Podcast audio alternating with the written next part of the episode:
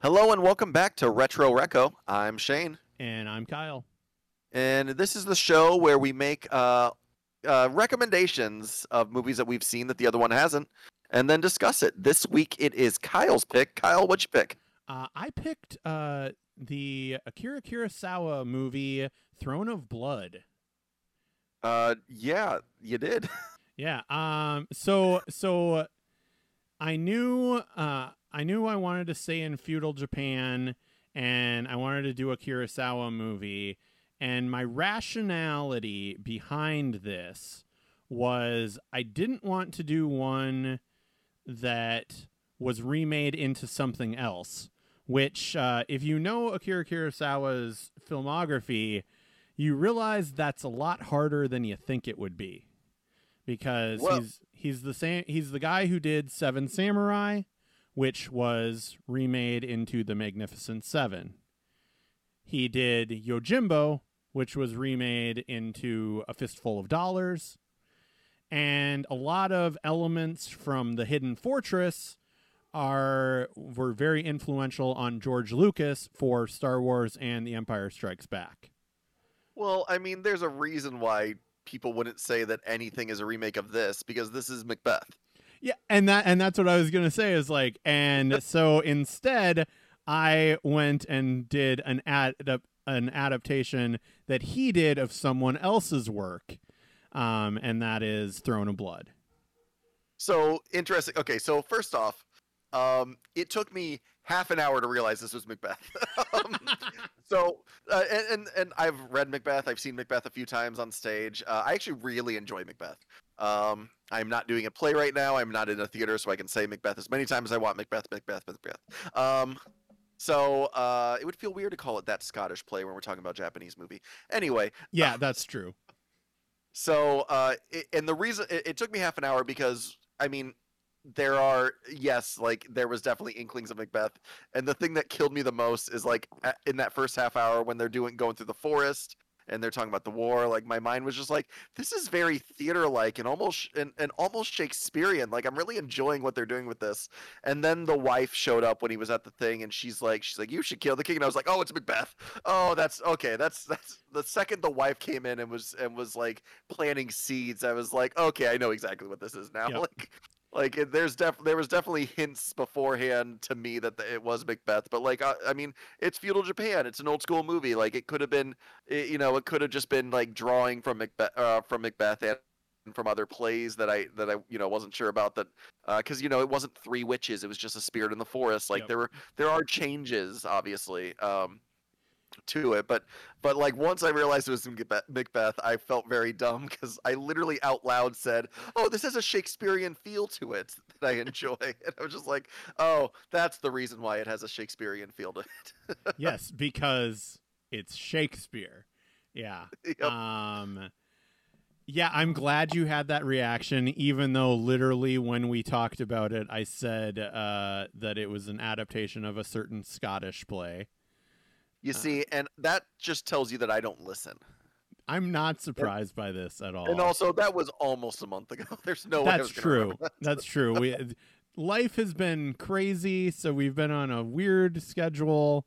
Um, but we're still getting these out uh, for Yes. for you lovely listeners, and also in the meantime, we did another podcast that will be released later. Um, once I have time to edit it. Uh, and that was fun Yep, and so yeah, that hopefully will become a series as well. So uh, we'll talk about that at the end of the episode. Um, but uh, I did, I did actually kind of like the fact that, yeah, it it is, it's an adaptation of a Shakespeare play, and you know we get some of those elements. We get the, you know, it's it's not, you know, it, I I was gonna say it's not wholly a Shakespeare or thing because I literally am about to call it a Greek chorus. Um, but it is like Shakespeare had those, you know, almost narrator common uh, characters that would catch the audience up. You know, your Oh, your Rosen, you know, your Rosenstans, Rosencrantz and Guildenstern, you know, or whatever. Um, that Uh, I mean, the guards bit like the beginning of, of uh, I I know a lot about Hamlet because I was in Hamlet. Yeah. But I mean, Hamlet literally starts with a bunch of guards talking and discussing what was happening leading up to that moment. Like, and I know that because I had to stand just off stage for that scene, because I was Hamlet's father's ghost. Um, but uh, um, who was also called Hamlet, so it makes it kind of weird to say. Yeah. Be like Hamlet's ghost. No. Um. Uh, but yeah, no, that is that is very much uh, something that that Shakespeare. I don't know if if it was because I haven't read like a lot of Faust and like other other playwrights from that time, so I don't know if it was a a thing that a lot of playwrights did in that time. Um, but uh, I do know that that he did. You know, it's it's widely considered that he did take that from from old Greek plays, from the, you know, from the Greek chorus kind of idea. Yeah, which which is it's it's a it's a always a good narrative, you know, storytelling device of of getting that. Uh, and yeah, even here we get you know a couple of the commoners, we get some of the other soldiers um, that are guarding the king. You know, we get their perspectives, and it's uh, you know pretty interesting um, to see from there. Um, and then you know we we also obviously get a lot with our our two main characters Uh, I mean, it gets. I guess it depends on who you consider the main characters. Are you considering? Is it? I for the lack of knowing the names in the in the movie, uh, Hamlet and and Hamlet and uh, not Hamlet, Macbeth, Macbeth. and and then uh, Lady Macbeth, well uh, yeah I was I was I was saying or do you um, think uh, Miku? I, I, yeah Miku's yeah it's it's yeah it's it's it's, it's Miku um is is the other one um that, It starts with a W, and I can't think of of the the Macbeth guys. Uh, or Wi- uh, Washizu. Washizu yep yes, um, uh, played by the amazing uh, Toshiro o, uh, Mifune. Uh, who I loved. I loved him in this movie. you loved him in this movie? Okay. Oh I was- yeah, I was gonna say I was like I'm hoping that you loved him because he is in like every Kurosawa movie, and he's usually the star of most of them. Um, I can see why he's a very good actor, and and yes, there's a lot of theatrical elements because they are going a little over the top, but it, it's very you can tell it's very uh, purposeful, yes. and that's that's what it, they are going for, and I, I I actually appreciated it. Yeah, because he he basically is, and it's not a strict one to one adaptation, um, but he's basically the Steve McQueen slash Chris Pratt character in Seven Samurai, Oh, okay. um, and then he is the Clint Eastwood character in Yojimbo. um, Wait, which one? What Unforgiven? Uh, fistful of dollars. Fistful of Dollars. Never seen it, but yeah. Um, it's uh but I'm not a big Western guy. Like I've seen I've seen a decent amount of them, but like yeah. you know they're It's, not uh, my favorite movies. the, there are some the, that I've really uh, enjoyed. the the storyline for your Yojimbo is he's kind of a, a lone Ronin who comes into town, and the town is taken over or and controlled by two warring rival gangs, and he gets stuck in the middle. Um, which, you know, sounds like every Western post. Uh, fistful of dollars. Yeah. But it was Yojimbo first. Um, but yeah, I I love Mifune. Uh, he's he yeah he's he's brilliant in in Seven Samurai. He's yeah like you said he's he's over the top up at points, but it's it's always purposeful, and I love the fact that it gets more manic as the film goes on.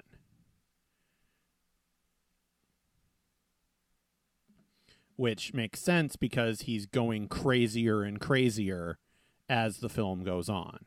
Yes. Um, and an interesting side note: uh, he uh, actually was considered for a role in a movie in the 1980s. Can you guess it? Oh, a role. uh, Is it something that you think that I've seen? Um, I'm fairly certain I might have watched it with you. Oh, interesting. Okay. Uh 1980s uh very likely an action movie, I'm guessing. Uh, I Um, would say uh, teenage movie. I almost Teenage said movie? the title. Uh, teenage movie about a tournament. Oh, uh uh, uh Karate Kid? He was gonna be the Pat Morita role, um, and he was deemed. Interesting. That I mean, I I would say that he could probably be really good at that. I just don't know how well his English would have been. Uh, he was deemed too intense, Oh, okay, I can see that. which would which would actually make sense. Is like, yeah, no, because there there is like this lovability uh, with Pat Morita. Um, Yes. And I think you know Mifune would He's almost cuddly. yeah would also have that, but like you have this harsh edge, you know. Um, Yeah. Plus, he was he was much older at that point uh, than Morita was, so. Um, but uh, I, I was actually uh, I found it interesting because I was looking at a lot of the actors in this movie. Uh, a lot of the actors in this movie lived to their 80s, 90s. Like, uh, like they they lived very long lives, which Yes. uh, I found like one of them. Uh, the the the actor that plays uh, Miku's son uh, is actually still alive and just did a movie in 2020. Like, Oh, nice. Okay, sweet. Yeah, because yeah, Mifune w- uh, lived to be lived in like his last credited role was in uh, 1995. Yep, Uh, 'cause I think he died in 97, but he was yeah, like 78. 70, uh, sev- yeah, 77. At that, 77, yeah. Um, And the one that played Miku died in like 20 2010 ish or something like that. Like he lived pretty long, and I think he was in his upper 80s. okay. Um, Yeah. Like I said, I was kind of browsing through that, and I thought thought that was interesting because a lot of these actors did live to that to those ages, which I thought was kind of cool. Yeah. Uh, kind well, of interesting. yeah, and and um uh, Kurosawa himself uh, lived to be 88 and Yep. actually made movies up until like 1990. Oh, and uh, also interesting is that when I clicked on Kurosawa, the first thing that popped up was a little video, uh, and it starts with "Throne of Blood." So. Oh, it did. Okay. Yep. Nice. I mean, it's it's a it's a montage of a bunch of the movies that he did, but it was I just thought it was interesting. Yeah, that, started with I was yeah, like, oh, I recognize that right away. yeah, because like Throne of Blood. So so also why I picked this was uh, as much as I love Sav- Seven Samurai, I wasn't sure um how your endurance would be uh with a black and white Japanese film uh that had that was subtitled.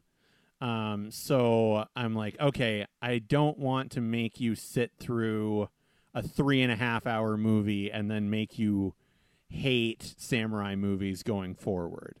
You know, that long. Yeah, it's three and a half hours. It's very good. It's um, it's an amazing film. It's just very long. Um, Oh, I'm, I'm sure it's great. I like honestly the hour and 45 minutes of this. I was just like, hey, that was enough.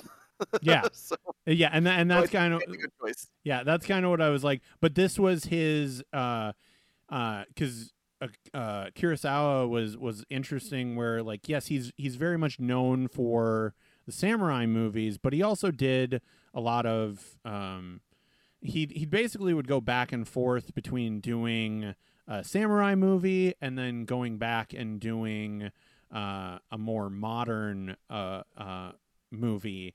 And I want to say he did High and Low was the movie that he did right after this, or no, I, I Live in Fear uh, was the movie he he did um, between which of course also starred Mifune um, as an elderly elderly factory owner who's like terrified of like a nuclear attack.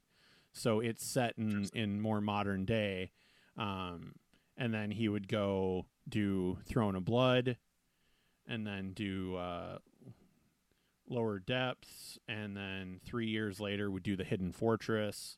Three years after that would do Yojimbo, um, and yeah, he's just an incredibly influential director.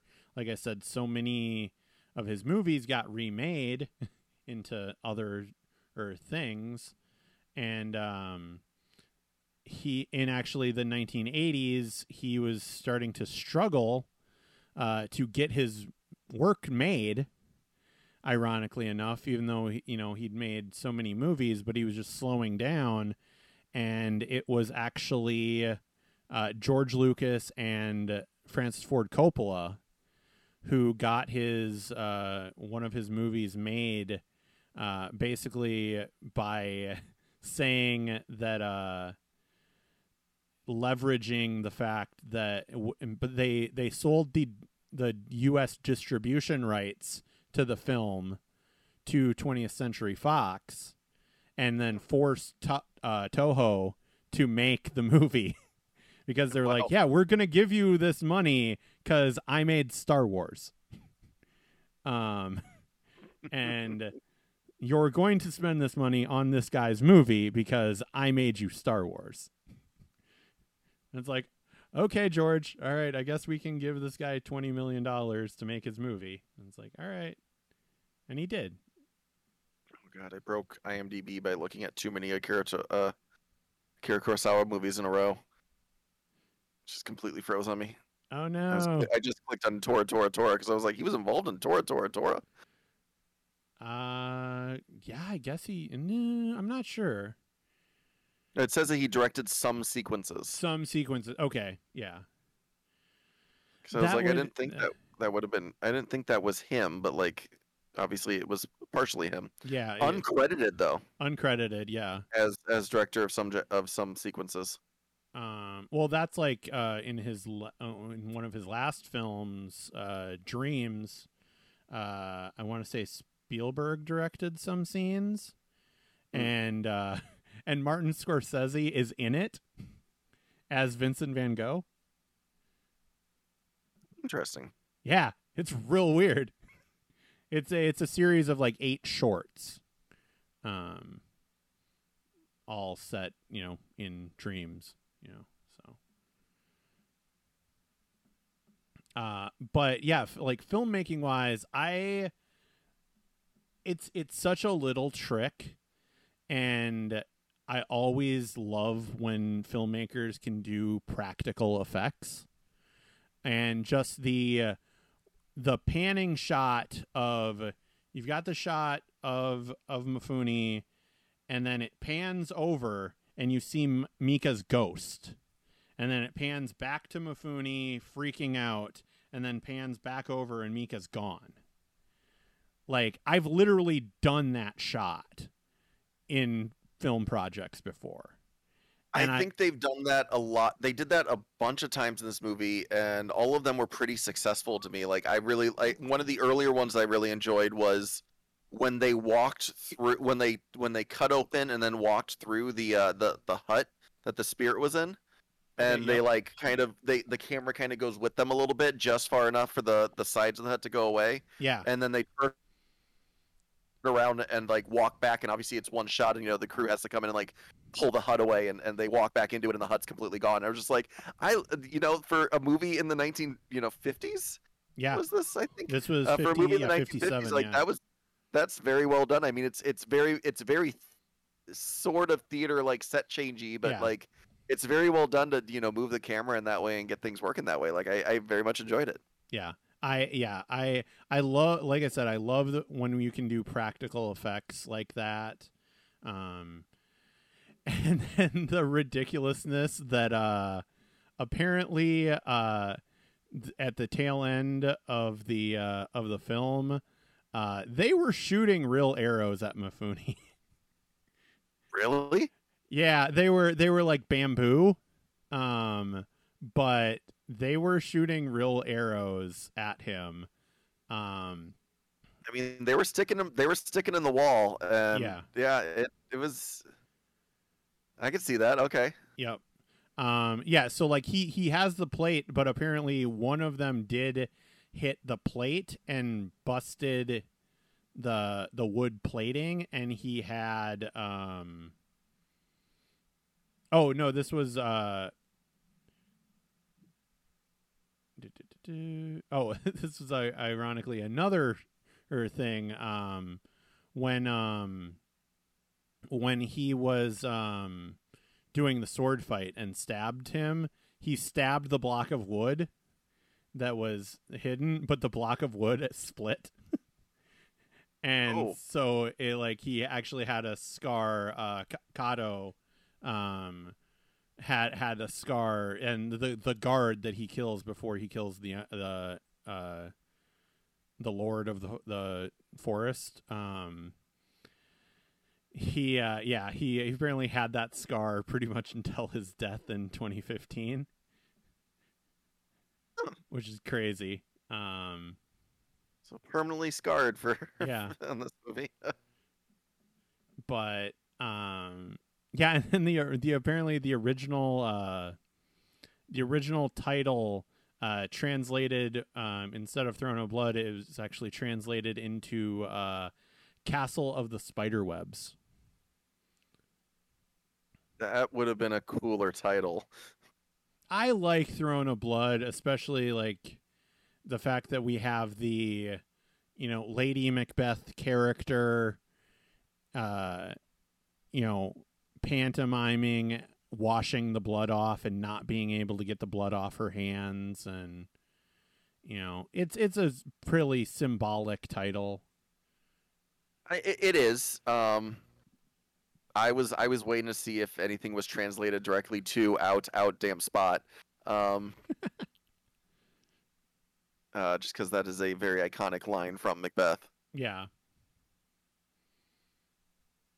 Um, but I mean, honestly, I very much enjoyed this movie. like, I'm surprisingly, i'm, I'm glad i'm glad because like i was i was hoping that was gonna be the case because i was like it's like it's not in like your wheelhouse but it kind of is you know in some ways. Like it it's it's just actiony enough but you've got really good character moments. You've got really good acting in, in it.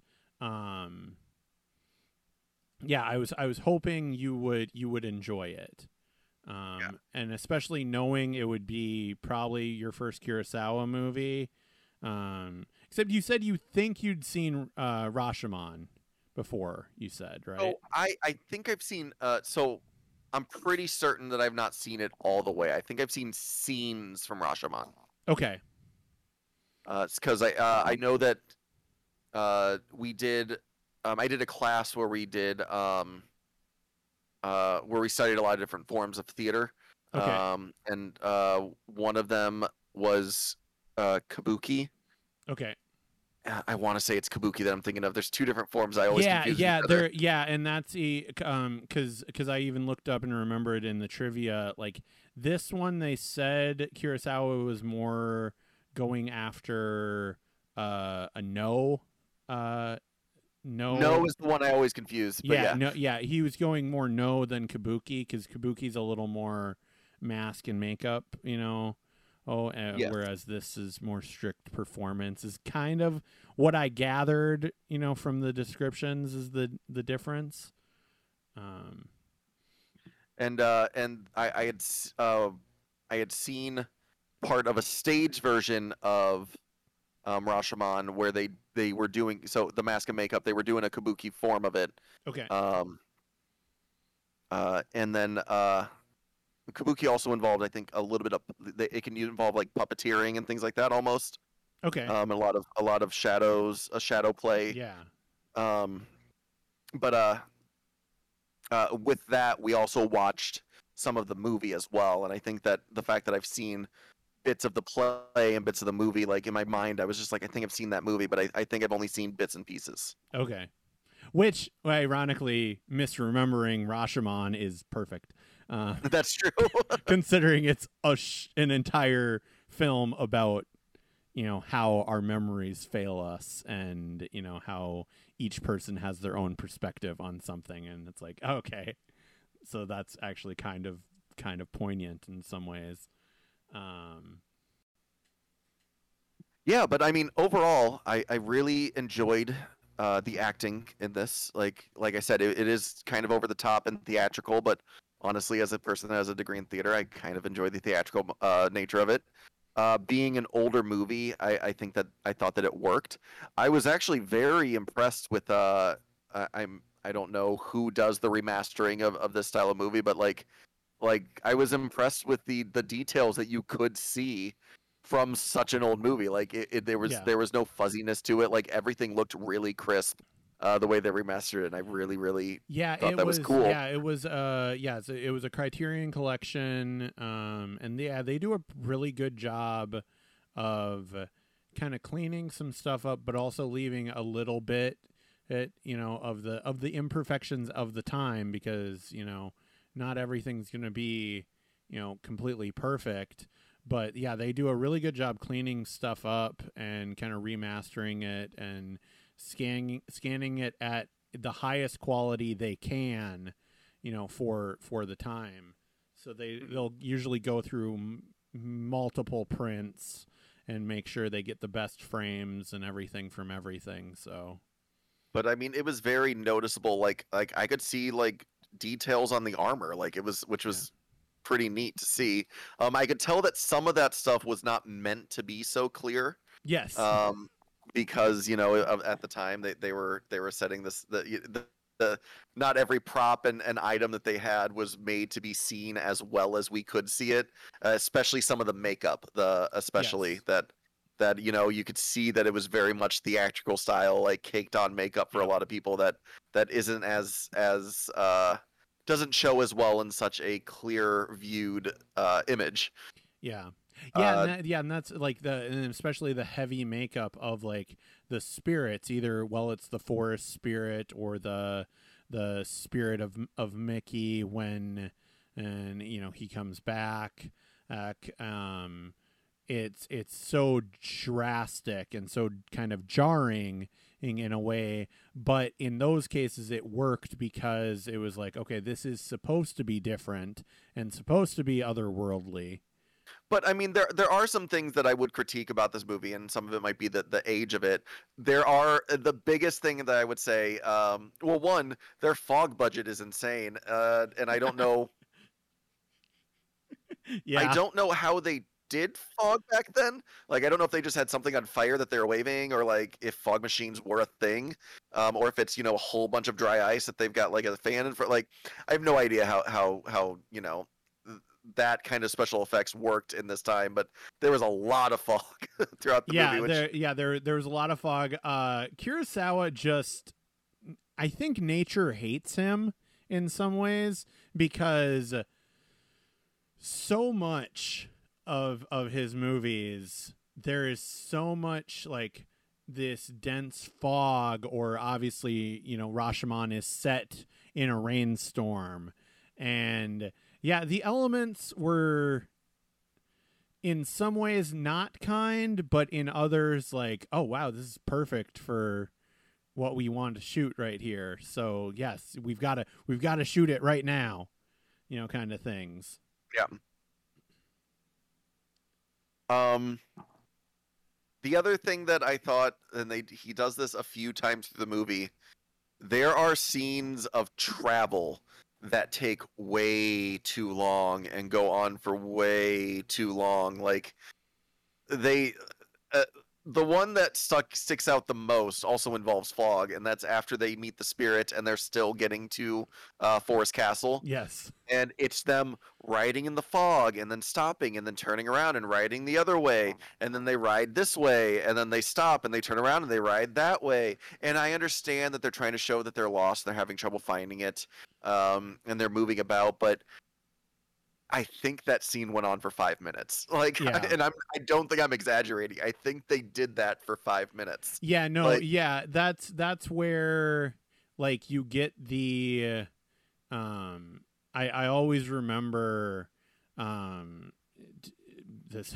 ironically this goes back to a far previous podcast um of ours and it was uh John Romita senior talking about oh how he first laid out uh his his pages for Daredevil and then how he basically got I, I I'm almost certain it was Jack Kirby because it just would have been at that point in time. Uh, that he laid out and had Matt Murdock, you know, take off his suit, slowly put on the cowl, you know, all of that stuff, fold the suit nicely, put it down, all wonderfully rendered and drawn.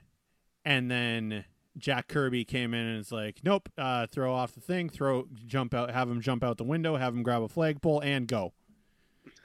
um, and I was I was gonna say like, in you didn't really get that sense of pacing yet until you get to the like l- mid to late '60s and you start getting you know your Dennis Hoppers with you know Easy Rider and Spielberg and you know you you get that sense of quick pacing.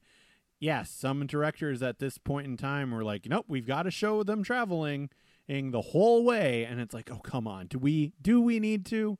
Do we really need to show them go 10 different ways to show that they're lost in the forest couldn't we have done that with like two I will say, uh, one, uh, referencing that old podcast uh, does uh, really tie into the fact that we were talking about fog. Um, Yeah. and two, that was also probably my favorite thing name of a podcast we ever had. Was Oh my god, it was the best name of the podcast ever. It's just it was such a hard thing to do. Uh, yeah, it's always foggy in Hell Kitchen was just perfect for a Daredevil podcast. Yeah. But um, but, But- yeah, no, uh, I'm gonna I'm going to uh, say that this was a great recommendation. I'm very happy that I watched this movie, and I might actually check out some more uh, Akira Kurosawa movies. Perfect. Um yeah, cuz I yeah, like every single one that I've I and I haven't seen all of them. Like I haven't seen um as I, as I've been checking uh 80s all over uh the the one they actually just referenced was um his his 1980 movie uh Kagemusha uh which is a story of it's almost in some ways it's a prince prince and the pauper kind of situation where uh the they get this guy who was about to be executed for a crime but he looked a lot like the emperor. So they got him to be the emperor's double. Um, but then the emperor dies. And he takes over um, so that people think everything is all well and good, um, and actually is doing a better job than the emperor or was. Um, but that's that's the one that he couldn't get funding for, um, and because he hadn't done a movie in five years, um, and that's yeah the one that uh, George Lucas and Coppola kind of strong armed the studio into getting the movie made.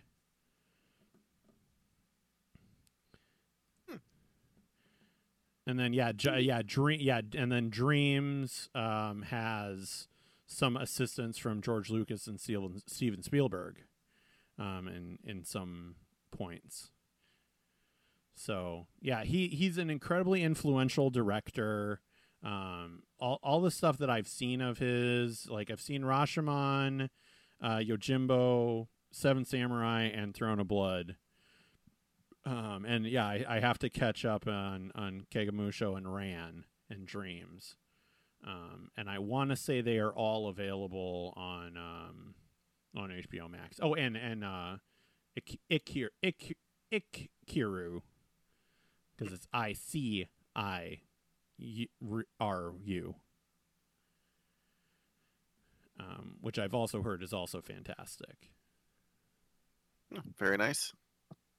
But yeah, Yeah, I'm, I'm- I'm, gl- I'm glad my recommendation worked, um, and and you enjoyed it. So Yeah, I uh I I very much I, I was actually surprised. Uh, I was about halfway through the movie and I was very surprised how much I was enjoying it. I'm just like, oh, I was like, I'm not re- normally big into older older movies, but like I'm I'm really liking the you know the the cinematic takes on this, like like what's going on. Like I can see the influence Yeah. in the movie itself that that this filmmaker had by seeing how old it was and how I mean g- how great of a job he did with it. Yeah. Like And uh, in in uh, 2015, when he was promoting Macbeth, uh, Michael Fassbender said that this was his favorite adaptation of Macbeth. I was actually going to say, other than some stage versions I've seen, I actually saw a really good uh, Macbeth with a uh, an old friend of both of ours, uh, MJ, um, Oh, yeah. in it. Uh, I believe they played Macduff in that version. Okay. Um, yes, they did. Um, and I really, re- that I think that's my favorite staged version of Macbeth was that one. Uh, and I've seen a few of them. Uh, but my, uh, uh, which, which, which is my time right now to say, if you don't go see local theater, not just the big theaters, but like some of the smaller theaters as well. This was in a place called Theater in the Round, which is a, a larger theater in the Twin Cities, but not, you know, it's not the Guthrie. Um, yeah, yeah, it's yeah, it's so, not like- it's not huge, but it is it's a fairly well w- good size, yeah, theater. Yeah, so there there are some there's a lot of really good theater out there, and you don't have to just go to the biggest theater, you know, the the major theaters in your area or like the traveling Broadway shows to see amazing theater. There's amazing theater out there. You just have to find. You can find it anywhere, and you know, there's obviously there's there's levels, but but go look. That's my that's my PSA for right now as somebody that's done theater in the past Yeah. that doesn't see enough theater lately, but that's because you know it's all starting back up. Um, but I will say this is my favorite film version of Macbeth that I've seen. Although, with that said, the caveat is I have not seen the more recent Denzel Washington one that I've heard is actually really, really good. Yeah, I, I I've yet to see that as well. Um, and uh, yeah, I, I'm I, I'm looking forward to seeing that because I believe that's on Apple TV Plus. Oh, nice. Yeah, or at least it Uh, was uh, as of like a month or two ago. Mm. Um, I don't know if that was a limited run or not, but but usually with the streaming services they tell you that. So I will say my problem with Apple TV Plus is that they make a lot of things seem like it's on there. That's not actually on there. yes, because it's they're trying to be more like Prime Video than anything than yep, than like the other streaming services, but it doesn't come off that way until you're on there. yeah, yep. Uh, um, oh, I'll tell you that after. Yeah. So uh, the next recommendation is mine, Yes, it is yours. And uh, there are. So the movie that I want, I'm just going to tell you the movie that I wanted to recommend. And Okay. I, while we were talking here, I literally sat and searched every single app that, that I had to see if it was on there because I thought it was on Netflix, and then I thought maybe it would be on HBO Max, and I cannot find it, and that was Spotlight. Um, oh, it's not on Netflix anymore because I it's not on Netflix anymore. seeing Such it a on. bummer. Okay. Um, so I decided with everything that's going on right now, uh, uh, with the Supreme Court, um, striking down Roe v. Wade, uh, I'm just gonna take a moment to. I, I think we're trying to keep this fairly PG on this one, but say f the Supreme Court on that. yeah. Um, Yeah. uh, not to get political, but f the politics in it. it a woman's body is her own. And, uh, yeah. This is yeah. they, This is them, him, yeah. her, their body is their own, and they should be able to do what they yeah. want with it. This yeah. This is like in so many ways it's beyond a political issue. Like it is, you know, uh, yeah, just a human rights issue in a lot of ways. Like, Yep. but with that mindset there i kind of i, I was like ah, i really want to ch- choose a movie with a you know a badass female protagonist Yeah. uh, so i'm gonna go with a movie that I, i've seen that i'm pretty certain you haven't seen uh, called promising young woman Ooh, I have not seen that yet, but I have been wanting to watch it. So yeah. yep uh, this one uh, i was uh, it's on hbo max Yep. uh, you can find it on there it's it stars carrie mulligan uh, alison brie uh, it's uh, it's one of the the producers for it is is margot robbie um, uh, uh, directed by a female director written by uh, written by the same person like uh, it's very it's very uh, woman centric which i think is uh, the right mindset for me right now with with everything that's going on I, uh, and uh, i really this movie has me go through roller coasters of emotions as as i'm watching it and uh, i'm gonna say when you go to watch it on hbo max i don't like their description of it so do try not to read the description before Okay. hitting play um, I I I, feel te- like- I tend not to. So yeah. Okay. Yeah. Yeah. Don't read the prescription before for reading, uh, hitting play. That that is not the description they had on it before. Um, I just don't think it's. I, I- I think it it gives up a little more than it should of the plot. Yeah, because I, I I absolutely love and think Carrie Mulligan is a fantastic actress and and needs to have been in. Didn't In realize that. Um, I I'm just on her um IMDb and did not realize she was uh married to Marcus Mumford. From Mumford and Sons. Yeah, singer singer songwriter Marcus Mumford since 2012. Hmm. and They have two children. Um, Fun story. I did not know that the lead singer of Mumford and Sons was actually named Mumford, uh, so I was just making a joke. But turns out that's true. Okay. Yeah. Yeah, because he's also the one who writes all the music for Ted Lasso. Um, So the rest of the band is just their kids. probably. It's Mumford and Sons. Yeah. go. I mean, he does have. Well, he has two children. I don't know if they're sons, Mm. but uh, but yeah, no, I I I I've loved Carrie Mulligan since I saw her actually uh, in uh, the Doctor Who episode Blink. I did not even put together that that who is who that is. That's who that Okay. is, and it, and it was like that's why she's never come back because she got too successful. Yes. She's not one of those Doctor Who characters that can play multiple characters because of yeah. Yeah, because like that character's too like if she were to come back to Doctor Who, she would have to be Sally Sparrow, but she can't. Like, then she got too successful, and yeah, Yeah. Uh, Uh yeah, so go check that out if uh, you want to watch along with us. I recommend it. I fully recommend watching that movie. I remember I, I like I, like I said I I it was a couple years ago I think that I watched it 2 years ago I want to say. yeah, Um, oh, it had to be last year because I think it came out in 2021, but um, over a year ago since I watched it. Uh, I remember feeling a lot of emotions while watching it. I don't exactly remember what those emotions are, so I'm really excited for this rewatch. cool, sweet. Yeah, I'm looking forward to it. Uh, any plugs? Uh, so uh, I guess we can announce. So uh, uh, I've been uh, in the office at my day job a lot more, and I've been listening to a lot of podcasts. And through Junk Food Cinema, I discovered a podcast called '80s All Over, which was going through uh, all of the films of 1980s uh, month by month. And I was thinking, it's like, oh man, th- this is really cool. Like, I wish somebody would do this for like the 2000s because that's the era like i was around the same age as like these guys and was like wait a second. I do podcasts about movies?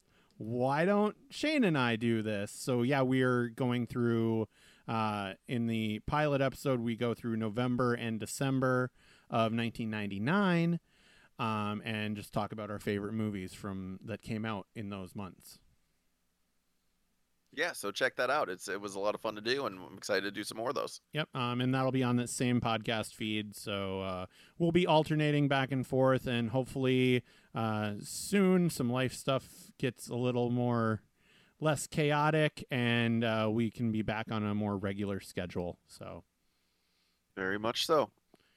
uh, but until then, thanks for listening, and make sure to like and subscribe and all that stuff. So, thanks. Be good to each other.